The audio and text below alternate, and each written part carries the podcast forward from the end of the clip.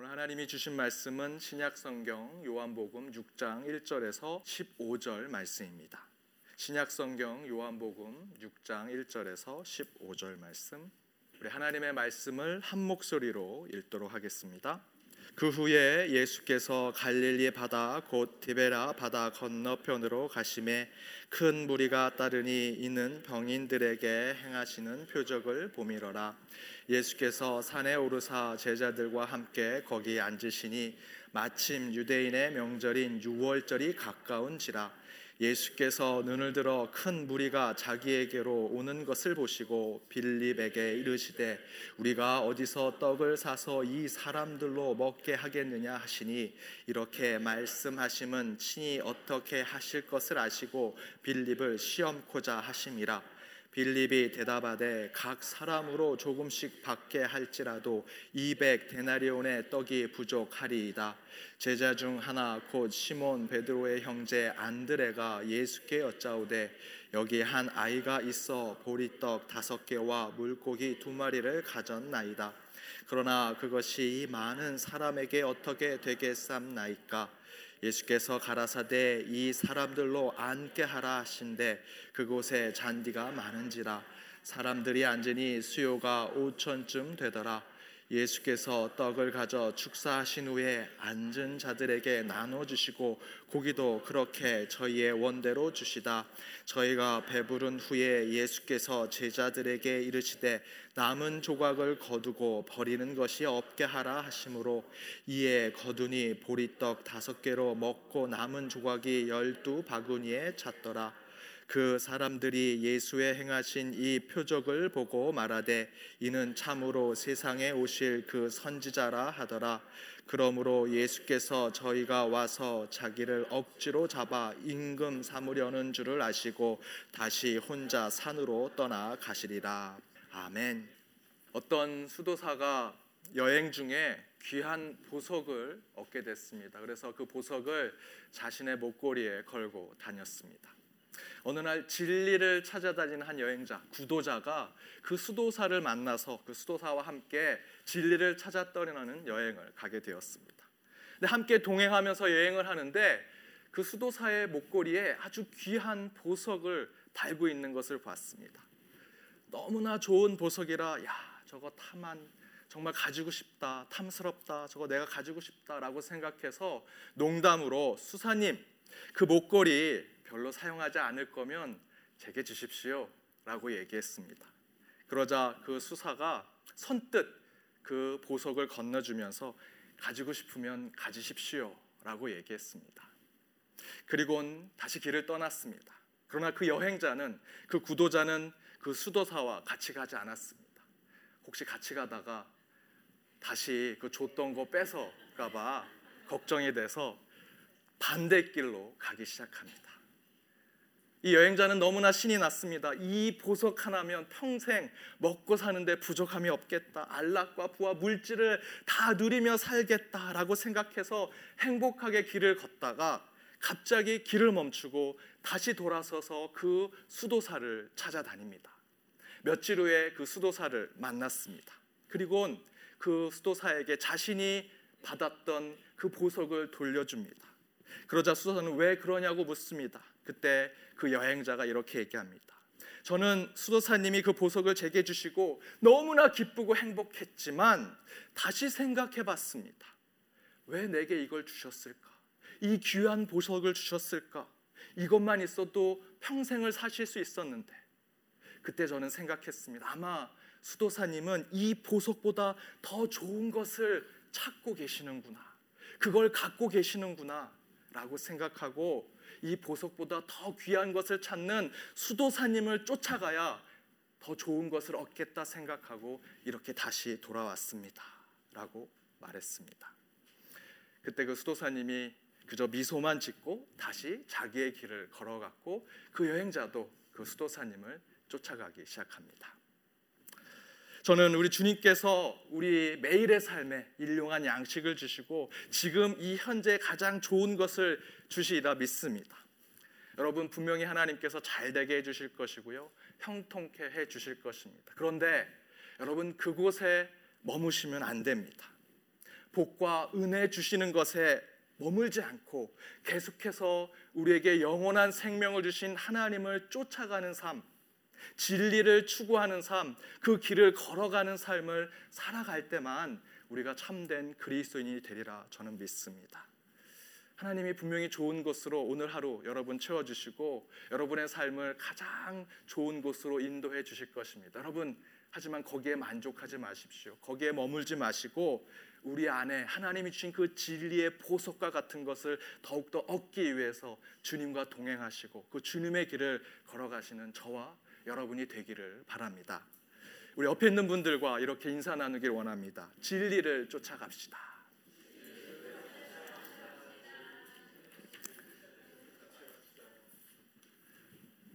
여러분 기도하시고 하나님께 간구하시면 하나님이 가장 좋은 걸로 주실 것입니다. 거기에 머물지 마십시오. 주님이 허락하신 진리와 그 보화를 찾고자 더 주님과 동행하시는 삶을 살아가는 저와 여러분이 되기를 바랍니다. 구원을 향한 꿈이라는 말씀의 주제로 계속해서 말씀을 전하고 있습니다. 오늘 일곱 번째 날입니다. 특별히 오늘 제목은 구원 운동이라는 제목으로 첫 번째 두 번 나눠서 말씀을 전하도록 하겠습니다. 잘못된 구원 운동의 어떤 모습인가, 그리고 그거에 반해서 우리가 바른 구원의 운동은 어떻게 나아가야 할지를 두 번에 나눠서 말씀을 전해드리도록 하겠습니다. 아프리카에서 온 한 여자 성도님이 미국 교회에 출석하기 시작합니다. 그런데 그 미국 교회가 전도를 하기 위해서 부흥을 하기 위해서 전도 운동의 계획과 전략을 짜는 회의를 했습니다. 그곳에 이 아프리카에서 온 성도님도 함께 했습니다.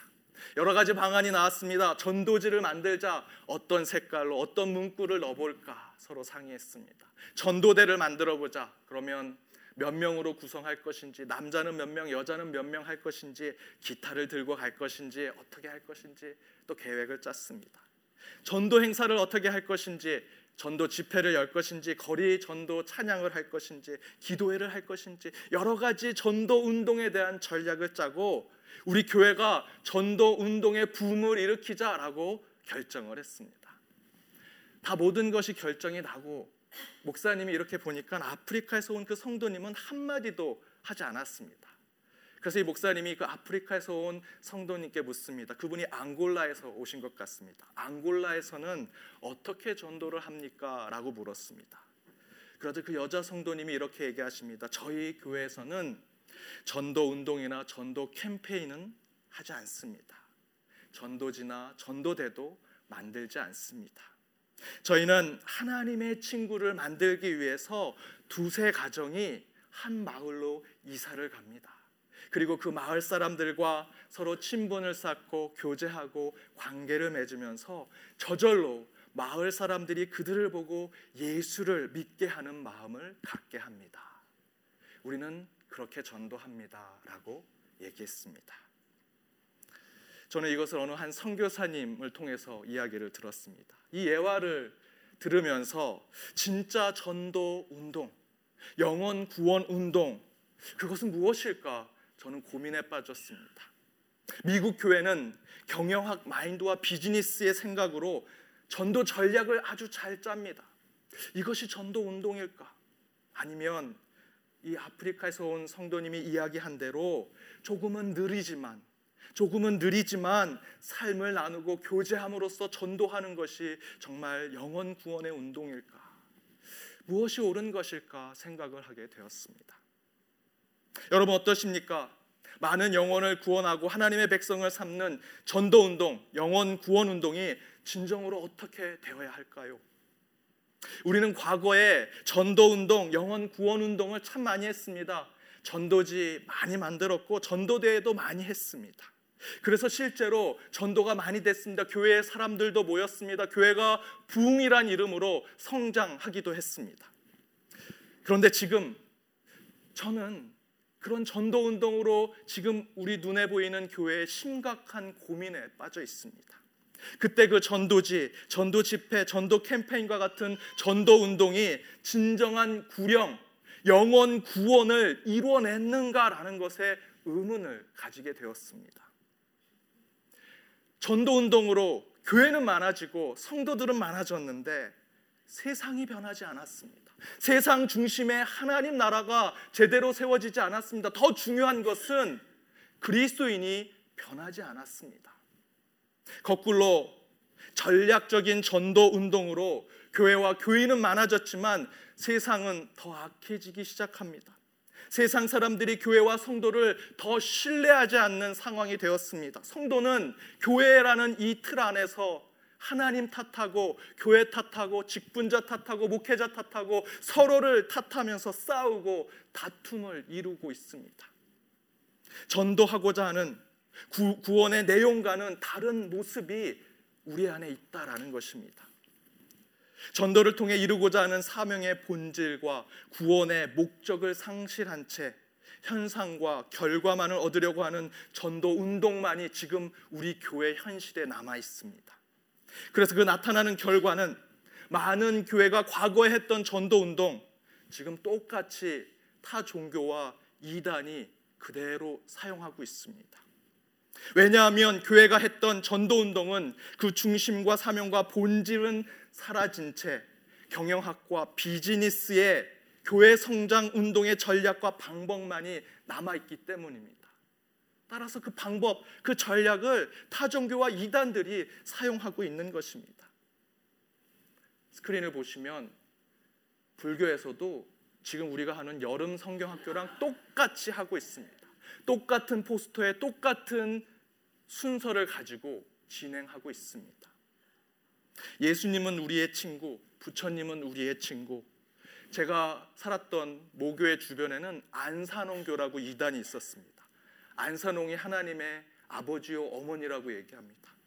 그들이 나눠주는 전도 용지에 포교 용지에 안산홍은 사랑입니다라고 하는 요한일서의 말씀이 그대로 인용되어 있습니다. 전도지 거리전도 성경 공부 이단이 그대로 다습하고 포교하는데 사용하고 있습니다. 구원의 본질은 상실되고 그 가운데 방법과 전략만이 있기 때문에 이단과 타종교가 이용해도 전혀 문제가 되어 보이지 않습니다. 그러다 보니 이제 교회의 전도운동 방법론이 이단이나 타 종교보다도 더 구시대적이고 진부하기 짝이 없다라고 얘기합니다. 제가 이민교회 와서 가장 많이 들었던 얘기가 하도 교회를 많이 옮겨 다니시니까 새가족 성경 공부만 30년째 하고 있습니다라는 얘기였습니다. 더 안타까운 것은 30년 동안 새가족 훈련을 받으셨는데 잘 모르신다는 겁니다. 거기에 또 하나 있습니다. 제가 거리에서 성, 전도를 할 때 교회 다니지 않으신 분들에게 전도를 하면 그분들이 이렇게 얘기합니다. 어떻게 교회는 30년, 40년 동안 똑같은 전도 방법으로 전도를 합니까? 라고 얘기하는 소리를 들었습니다. 그렇다면 우리는 그 전도 운동의 방법을 좀 세련되고 현대식으로 바꾸면 되지 않을까? 요즘 그런 전도 운동 패키지 많이 나옵니다. 하지만 결론부터 말씀드리면 그것은 참된 전도의 목적, 구원의 본질을 보여주지 못할 것입니다. 온전한 영혼 구원의 운동을 불러일으키는 것이 되지 못할 것이 분명합니다. 전도 사명의 경영학적 마인드와 방법론이 유치하기 짝이 없는 것으로 섞여져서 수많은 전도 운동과 전도 캠페인을 만드는 것은 최종적으로 우리 영혼을 구원하는 문제, 교회의 본질적인 문제, 예수 정신을 전하는 것을 사람들에게 심지 못하고 대신 우리가 가지고 있는 전도받은 사람들의 신앙과 믿음이 세속화되어 버리는 것으로 가게 만들고 있습니다. 어떻게 하면 교인을 많이 불러 모을까? 교회를 더 크게 만들까? 성장시킬까? 전도 운동의 방법과 전략만 가지고 있습니다. 더 빨리, 더 크게, 더 많이 구원 운동을 한다는 이유로 전도한다는 이유로 교회는 점점 세속화되어 가는 것입니다. 어느 한국 교회는 요즘에 예배 아르바이트를 하는 사람들이 있다고 합니다. 어느 교회 가면 예배 한 번 드리면 5천 원, 만 원을 준다고 합니다. 그래서 그 사람들은 교회를 돌아다니면서 예배를 들어주는 겁니다. 지금 보시는 스크린의 옆에 있는 기사를 제가 잠깐 설명드리면 한국에 있는 어느 한 청소년분은 전도하면 그 전도에서 온 친구에게 만 원을 주기로 했다고 합니다. 그런데 그 교회에 깡패 같은 아이들이 등록해서 아이들을 불러서 전도했다고 해서 그 아이들이 만 원씩 교회에서 주면 다시 교회 끝나고 집에 갈 때 걔네들을 불러서 협박해 가지고 만 원을 뜯어내는 겁니다. 그렇게 해서 160만 원을 갈취했다고 이 친구들이 감옥에 갔습니다. 교회가 도대체 뭘 하는 겁니까? 화가 납니다. 이것이 세속성에 빠진 교회 전도 운동, 영원 구원 운동이라는 결과이고 현실입니다. 우리는 나는 아니야. 내가 전도하는 것은 아니야. 우리 교회는 아니야 라고 하지만 실제로 우리는 전도를 마치 보험회사의 실적 채우는 운동처럼 북한의 천리마 운동처럼 그렇게 세상적인 것으로 전락시켜 버렸습니다. 교회 성장만을 위한 전도 운동, 최종적인 영원 구원 운동이 신앙의 본질과 중심을 상실시켜 버렸다라는 것입니다.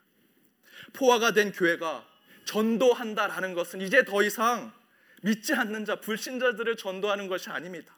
지금 우리가 전도한다고 외치면 이제 그것은 구원 운동의 본질과는 상관없이 그저 다른 교회 교인들을 뺏어오는 것밖에 되지 않습니다. 이제 전도 외치면 교회들끼리 밥그릇 싸하고 파이 나눠 먹기 정도의 게임밖에 되지 않습니다. 그러니 요즘 시대의 교회와 성도가 거리에서 전도하려고 하면 세상 사람들이 이렇게 얘기합니다. 영화의 한 대사처럼 너나 잘하세요. 교회나 잘하세요. 그리스도인들이나 잘하세요. 라고 이야기를 듣습니다. 그런데 이런 우리 교회의 잘못된 전도 운동, 세속화된 구원 운동의 문제들이 바로 오늘 저희들이 읽었던 요한복음의 오병이어 사건 속에 그대로 나타납니다.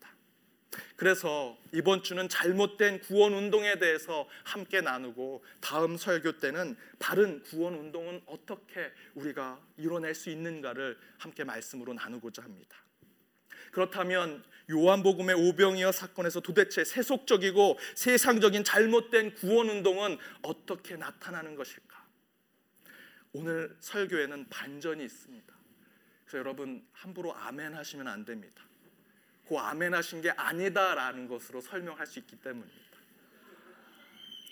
요한복음에서 오병이어 사건을 나오는 6장의 말씀 이전을 여러분 꼭 살펴보셔야 합니다. 요한복음 2장에서 예수님은 가난 가나 혼인 잔치에서 처음 어, 표적을 보여주십니다. 물을 포도주로 바꾸는 사건을 보여주십니다. 그리고 그 후반절에 가보면 성전에 가셔서 장사하는 사람들의 그 가판을 다 뒤집어 엎으시고 성전을 정화하는 사건을 보여주십니다. 그 사람들이 성전에서 왜 장사하는지 아십니까? 제사를 드리기 위해서 재물을 가져와야 되는데 먼 곳에서 재물을 가져오는 게 귀찮아서 그저 그냥 몇 푼 돈 가지고 왔다가 제사 드리기 바로 그 앞에서 비둘기, 양, 염소 이런 파는 사람들한테 돈 주고 재물을 사는 겁니다. 그 재물들이 잘 키워졌겠습니까? 흠없이 키워졌겠습니까? 그런 장사하는 것을 보지 못하시고 예수님께서 그 성전을 정화하시는 것입니다. 그때 성경에 잘 보면 사람들이 그 예수의 모습을 보고 기이 여겼다라고 합니다. 3장에서 보면 바리새인 중에 바리새인인 니고데모를 예수님이 만나시고 그에게 복음을 전합니다. 누구보다도 뛰어난 학식을 가지고 종교적인 지식을 가지고 있는 그 니고데모에게 예수님이 복음을 전하십니다. 그 가운데 나온 말씀이 3장 16절 말씀입니다. 하나님이 세상을 이처럼 사랑하사 독생자를 주셨으니 이는 저를 믿는 자마다 멸망치 않고 구원을 받게 될 것이다. 영원한 생명을 얻게 될 것이다. 율법이다. 너희들이 알고 있는 그 지식으로 구원받는 것이 아니라 믿음으로 구원받게 될 것이다. 복음과 지혜와 진리를 깨닫게 해 주십니다. 사장에서는 사마리아 여인을 만납니다. 이 남자, 이 남자, 저 남자 만났던 이 여인이 진정으로 그가 고팠던 것은 어디서 예배를 드리는 것이냐라는 것이었습니다. 그때 예수님께서 참된 예배는 어느 장소에서 드리는 것이 아니라 하나님은 영이시니 신령과 진정으로 예배를 드리는 것이 온전한 예배임을 깨우쳐 주십니다. 그 복음의 진리가 영원히 마르지 않는 생명수가 되었습니다. 그 모습을 보고 사람들이 예수를 주목하기 시작합니다. 5장에서 베데사 못에 있는 38년 된 안증뱅이를 예수님께서 고쳐 주십니다. 이렇게 수많은 기적과 표적과 증거를 예수님이 보여주십니다. 그래서 수많은 사람들이 예수를 쫓기 시작합니다. 2장에서부터 예수님께서 이적과 기사를 보이면서 사람들은 관심을 가지기 시작하고 그 표적이 어떻게 나타날 것인지 계속해서 추적하고 이제 예수님을 쫓기 시작합니다. 그것에 연속해서 이 오병이어 사건이 나와 있는 오늘 본문의 말씀에서도 이렇게 기록합니다. 2절 말씀에 큰 무리가 따르니 이는 병인들에게 행하시는 표적을 보미러라. 예수님을 따르는 사람들이 많아집니다. 왜 많아집니까? 2절 말씀대로 표적 때문이다라고 이야기하고 있습니다. 여러분 이 표현을 잘 기억하셔야 합니다. 왜 예수님을 따랐는가? 기적과 표적과 이사를 보기 위해서 따랐다라는 것입니다. 가난 혼인 잔치 때 물을 포도주로 바꾸는 사건, 베데스다 못에서 38년 된 그 안진뱅이를 고쳐 주시는 그 치유의 사건이 내게도 일어날 것이라 생각하고 예수를 쫓았다는 것입니다. 여기서 잠시 우리는 우리의 신앙과 교회의 삶으로 돌아올 필요가 있습니다. 지금 우리 모두가 참된 구원을 받았다 생각하고 교회 오시는 것입니까? 요한복음의 사람들이 정말 예수를 구원자라 생각해서 예수를 따르는 것이라 생각하십니까? 생각해 보십시오. 여러분 왜 교회 오셨습니까? 정확하게 뭔가 받기 때문입니다. 구원의 진리가 아니라 뭔가 받고 경험했기 때문에 우리는 교회에 왔습니다. 무엇인가 신비로운 경험을 하는 사람들의 이야기를 듣고 이곳에 온 것입니다. 가난 혼인 잔치의 기적을 다 보지 않았습니다. 누군가의 소문을 듣고 온 것입니다. 사마리아 여인과 베데스다 못에서 병자를 고쳤던 그 소문들과 이야기들을 듣고 사람들이 예수를 쫓기 시작한 것입니다. 다 그 사건 앞에 있진 않았습니다. 그 소문과 이야기를 듣고 예수를 쫓아오는 것입니다. 그들은 예수의 기적의 소문과 이야기를 듣고 온 것입니다. 그 소문이 전도의 무브먼트, 전도 운동을 만들어낸 것입니다. 예수가 하나님이래. 예수가 선지자래. 예수가 기적을 행한데 예수가 우리의 왕이 될 수 있대. 라는 운동이 펼쳐져서 5천 명이나 모이게 된 것입니다. 그런데 예수님께서 그렇게 소문의 소문, 지금 우리로 따지면 전도지의 전도지로 그렇게 전도 운동을 통해서 모인 남정만 5천 명이 되는 사람들을 보시고 예수님이 빌립에게 물으십니다. 오늘 본문 5절 말씀입니다. 예수께서 눈을 들어 큰 무리가 자기에게로 오시는 것을 보시고 빌립에게 이르시되 우리가 어디서 떡을 사서 이 사람들을 먹게 하겠느냐 하시니 여러분 이 표현 어디서 많이 보신 것 아닙니까? 마태복음 4장 3절에 시험하는 자가 예수께 나와서 가로되 내가 만일 하나님의 아들이어든 명하여 이 돌들을 떡덩이가 되게 하라. 예수님께서 광야에서 사단에게 시험 받으실 때 들은 그 첫 번째 시험의 질문을 거꾸로 이제 예수님께서 우회적으로 빌립에게 물으시는 것입니다. 6절에 보면 예수님께서 빌립을 시험하고자 물으셨다라고 기록하고 있습니다.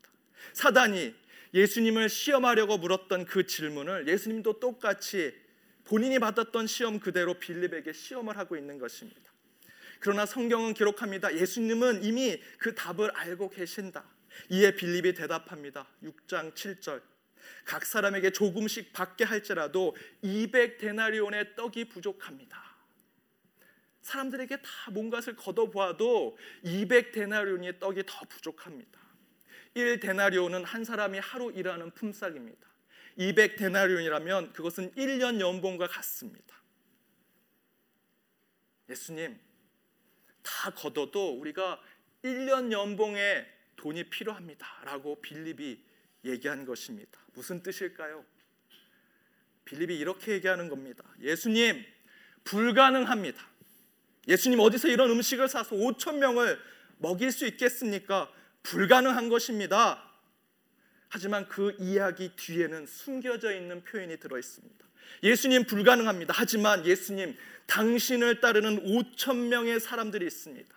주님, 당신의 기적과 표적을 보고 당신을 절대적으로 순종하고 믿고 있는 수만 명의 사람들이 지금 눈앞에 있습니다 라고 이야기하는 것입니다.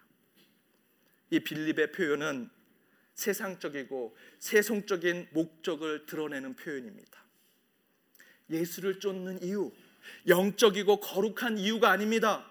예수를 통해 세상적이고 세속적인 목적을 이루고자 사람들이 모였다라는 것을 보여주는 것입니다. 이에 빌립이 속에 있는 이야기를 이렇게 했을 것입니다. 당신이 우리의 혁명가 메시아가 되어 주셔야 합니다. 당신이 세상을 뒤집어 엎을 신세계를 건설할 지도자와 다윗 왕으로 환생해 주셔야 합니다. 이제 우리에게 칼과 창과 돌을 들라고 말씀해 주십시오. 우리 수만 명의 사람들이 칼과 창과 돌을 들고 예루살렘으로 쳐들어가면 예루살렘을 점령할 수 있습니다. 로마 제국으로 쳐들어가면 로마 제국도 몰아낼 수 있습니다. 유대교의 기득권층들과 세상의 부자와 지주들에게 쳐들어가서 그들을 처단하게 해 주십시오. 지금은 우리가 200 데나리온이 부족하지만 기적을 일으키는 당신이 왕이 되시면 우리의 혁명가가 되시면 우리 모두가 부자가 될 수 있습니다. 우리 모두가 칼을 쥐고 권력을 가질 수 있습니다. 라는 것을 빌립이 이야기하는 것입니다. 여러분, 오늘 본문의 5천 명의 사람들, 여자와 아이들까지 포함해서 수만 명의 사람들이 모인 이유는 은혜롭고 거룩한 오병이어 사건을 경험하려고 온 것이 아닙니다. 그들이 모인 이유는 가난 혼인 잔치, 사마리아의 여인과 베데사 못에서 그 병자를 일으키셨던 그 신비롭고 종교적인 기적과 표적으로 이 세상을 뒤집어엎는 혁명과 변화를 일으킬 것을 예수를 통해서 기대하고 있는 것입니다.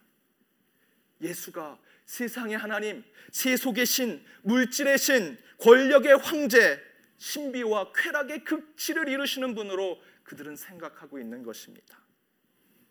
그것은 절대로 예수를 위한 것이 아닙니다. 영적이고 진리를 추구하는 것이 아닙니다. 겉으로는 신성하고 종교적인 것처럼 보이지만 실제로는 세상적이고 세속적이고 그 가운데 오직 인간적인 모습만 보이고 있는 것입니다.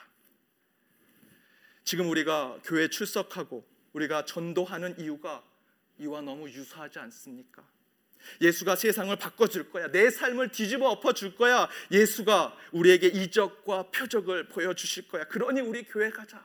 그러니 우리 예수 믿자. 그렇게 전도받은 우리는 교회에서 지금 오늘 본문에 모인 5천 명의 사람들처럼 흥분되어 있습니다. 격양되어 있습니다. 너무 들떠 있습니다. 그리고 외칩니다. 예수님, 칼을 들고 예루살렘에 쳐들어가게 말씀해 주십시오.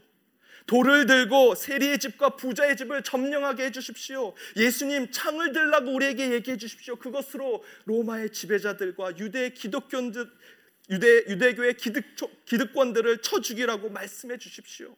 그러면 우리에게 200 데나리온은 필요 없습니다. 우리가 다 칼을 쥐고 우리가 다 돈을 쥐고 물질을 쥐고 이 세상을 지배할 수 있기 때문입니다. 이렇게 예수 앞에 서 있는 5천 명의 사람들과 제자들이 흥분되어 있습니다. 그렇게 잘못된 전도 운동과 구원 운동으로 그리스도인이 된 우리도 똑같이 이야기하고 있지 않습니까? 예수님 명령만 하십시오. 가정 다 때려치고 하나님만 쫓을 수 있습니다. 주님 지시만 내려 주십시오. 세상은 뭐라 해도 상관없습니다. 법과 질서, 상식과 원칙 필요 없습니다. 하나님이 시키시는 일대로 하겠습니다. 예수님 명령만 내려 주십시오. 폭력을 사용해서라도 하나님을 지키겠습니다. 지금 이슬람 사람들이 테러 일으키는 것이 다 이런 목적 아닙니까? 가난 혼인잔치 때 보여주신 기적과 표적 제게도 보여주신다면 사기를 쳐서라도 거짓을 하서라도 법을 어겨서라도 하나님께 다 바치겠습니다. 라고 말하는 모습이 지금 잘못된 전도를 받은 우리 신앙의 모습 아니겠습니까? 목사님, 너무 의역하시는 거 아닙니까? 목사님 주관대로 해석하는 거 아닙니까? 라고 생각하실 수 있습니다. 그럼 여러분 본문 15절을 보십시오. 15절에 이렇게 기록되어 있습니다. 그러므로 예수께서 저희가 와서 자기를 억지로 잡아 임금 삼으려는 줄을 아시고 다시 혼자 산으로 떠나가시니라. 실제로 오병이어 사건에서 수만에 가까운 사람들이 모인 이유는 기적과 표적을 보이는 예수를 새로운 왕으로 혁명의 지도자로 신세계의 리더로 세우고자 그곳에 모인 것입니다. 예수를 세속의 왕, 세상의 지도자로 생각해서 그곳에 온 것입니다. 예수가 왕이 되면 내가 총리가 되고 너가 장관이 되라. 예수가 혁명가가 되어서 세상을 뒤집어 엎으면 이제 나도 부자가 되고 나도 칼을 쥐고 권력을 가질 수 있게 될 것이다 생각하고 그들이 그곳에 모인 것입니다. 우리는 그것이 구원이라 생각하고 있습니다. 그래서 그렇게 전도 운동을 했고 영원 구원 운동을 하고 있는 것입니다. 예수가 종말 때 오면 다른 사람들은 다 죽고 지옥 가고 우리만 구원받겠지. 세상이 뒤집어 엎어지겠지. 그런데 예수님은 자기를 통해 세상을 뒤집어 엎고 가진 자를 처단하고 나의 것을 채우고 그동안 미운 자를 죽여서 나의 만족을 얻고자 하려는 세속화된 그리고 세상적인 구원 운동을 강력하게 거부하십니다. 오늘 본문 10절 말씀을 보십시오. 예수께서 가라사대 이 사람들로 앉게 하라 하신대. 여러분 이들이 서 있습니다. 예수께서 명, 예수의 명령과 지시에 따라 순식간에 그들이 창을 들고 칼을 들고 돌멩이를 들고 세리와 기득권층 부자들의 집 로마 제국의 사람들의 집으로 쳐들어갈 준비를 하려고 서 있는 것입니다. 흥분되어 있는 것입니다. 격양되어 있는 것입니다. 그때 예수님이 말씀하십니다. 오늘 10절의 말씀대로 모두 앉게 하라. 그것은 안정과 평안, 쉼과 포기함을 상징하는 표현입니다. 수많은 기적을 보이는 예수가 우리에게 새로운 세상을 만들어 줄 거라 생각하며 흥분하고 격양하며 불안정한 상태에 있는 그렇게 서 있는 사람들에게 말씀하십니다. 앉으라. 너희들의 것을 내려놓으라. 너희들의 생각과 잘못된 구원의 생각을 포기하라. 라는 말씀입니다. 그리고 안드레에게 건네받은 이름도 모르는 지극히 작고 낮은 보잘 것 없는 오병이어를 들고 축사하시고 기도하십니다. 그 오병이어를 높이 들 때 수많은 사람들이 아마 이렇게 생각했을지도 모릅니다. 전쟁을 선포하는구나. 혁명의 선언이 이루어지는구나. 신세계를 향한 나팔이 불고 개선 행진이 이루어지겠구나라고 생각했을 때 그 대신에 너무도 작고 약하고 모자라게 보이는 오병이어를 높이 들고 나지막한 목소리로 축복 기도를 하시고 그 생명 양식과 같은 것을 모든 사람들에게 나눠 주십니다. 모두가 배불리 먹고 열두 광줄이나 남았다 말씀은 증거하고 있습니다. 그런데 그 오병이어를 누구에게 주셨는지 아십니까? 11절에 이렇게 기록되어 있습니다. 예수께서 떡을 가져 축사하신 후에 앉은 자들에게 나눠 주시고 고기도 그렇게 저희 원대로 주시다. 앉은 자들에게 성경의 말씀대로 비유로 설명한다면 바른 구원을 찾아 회개한 자들에게 바로 그 생명 양식인 오병이어를 주시는 것입니다. 바로 그렇게 참된 구원을 기대하는 자들에게 예수님은 무기가 될 돌을 생명이 될 오병이어로 바꾸셔서 세속화된 5천 명의 사람들의 시험을 이기시고 진리의 구원을 선포하십니다. 오병이어를 띄워 주시는 것은 곧 진리의 선포를 이야기하는 것입니다. 앉은 자는 그저 앉아 있는 것이 아닙니다. 내가 잘못된 구원관을 가진 것을 무릎 꿇고 통회하며 눈물로 하나님 앞에 회개하는 자의 모습을 보여주는 것입니다. 사랑하는 여러분, 우리는 어떤 구원 운동, 전도 운동을 하고 있습니까? 혹시 예수를 통해 여러분의 정치적인 목적, 세상적인 목적, 세속적인 이익, 세상적 만족을 얻고자 그 구원을 기대하고 그런 신앙의 삶을 살고 있지 않으십니까? 끊임없이 반복해서 이야기해도 지겹지 않는 말씀은 구원은 오직 예수 그리스도를 통해서만 이루어진다라는 것입니다. 예수의 십자가 그분의 가장 밑바닥으로 떨어지는 보혈을 통해서만 구원은 이루어진다. 가장 고난이 깊은 곳에서 가장 가난한 곳에서 가장 연약한 곳에서 가장 보잘것없는 곳에서 오늘 본문의 말씀대로 가장 아무도 알지 못하는 이름 모를 소년이 준 오병이어를 통해서 자신 있게 서 있는 그 사람들이 아니라 무릎을 꿇고 고개를 숙이고 눈물을 흘리며 통회하며 가슴을 치고 있는 앉아 있는 자들을 통해서 예수님은 구원을 선포하고 계십니다. 참된 구원 운동은 기적과 표적으로 세상을 바꾸고 뒤집는 운동이 아니라 아기 예수가 구원이자 십자가가 해방이며 이름 모를 소년의 오병이어가 천국을 경험하게 하는 것을 절대적으로 믿는 믿음의 운동입니다. 여러분, 우리 구원의 예수님을 혁명가와 정치 지도자의 선전 찌라시로 만들지 마십시오. 작고 약하며 부족한 것이 세상을 구원한다는 예수의 그 진리의 말씀에 참된 실천의 삶을 살아가는 저와 여러분이 되길 바랍니다. 참된 구원의 운동은 가장 나약하고 보잘것없는 오병이어로부터 시작됩니다. 함께 기도하겠습니다. 영광의 하나님, 오직 예수를 통해서만 구원을 받습니다. 그러나 예수님이 우리의 왕이시기에 우리의 혁명가이시기에 우리의 스타와 영웅이시기에 구원자 되시는 것이 아니라 우리 예수님은 아무것도 할 수 없는 아기로 이 땅에 오셨기 때문에 누울 곳 없는 가난한 분이셨기 때문에 십자가를 통해 우리 인간의 온갖 고난을 친히, 친히 경험하셨기 때문에 죽은 후에 아무도 챙겨주지 못해 가장 보잘것없는 여인들의 챙김을 받으신 분이시기 때문에 예수님은 나의 구원자임을 인정하고 선포하오니 이곳에 오직 주님의 뜻만이 드러나게 하여 주옵소서. 오직 예수님만이 나의 구원자이십니다. 그것을 삶으로 드러내어 우리를 보는 이들로 하여금 저절로 구원의 길로 인도하는 참된 구원의 운동가가 되게 하여 주옵소서. 이 모든 말씀 예수님의 이름으로 기도드립니다. 아멘.